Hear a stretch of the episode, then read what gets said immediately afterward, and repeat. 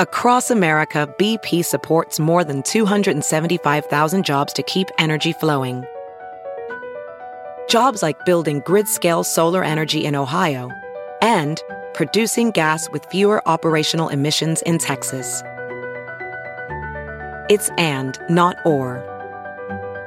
See what doing both means for energy nationwide at bp.com slash investing in America. This is Merriam-Webster's Word of the Day podcast for May 23rd.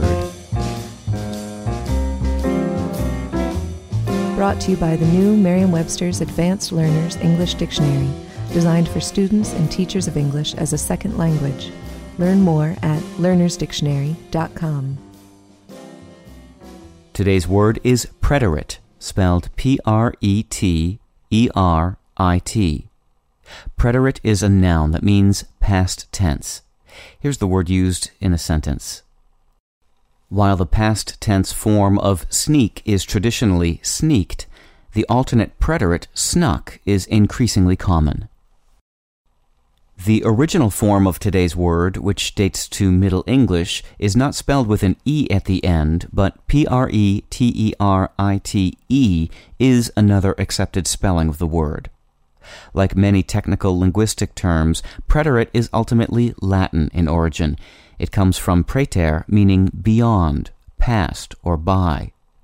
This meaning is also apparent in the now archaic adjectival use of preterit to mean bygone or former. Another word from praeter is preternatural, from the Latin phrase praeter naturam, meaning beyond nature.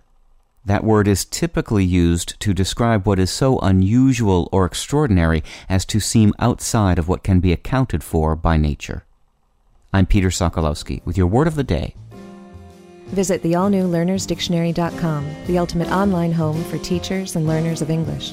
A free online dictionary, audio pronunciations, custom study lists, and interactive exercises are available now at learnersdictionary.com.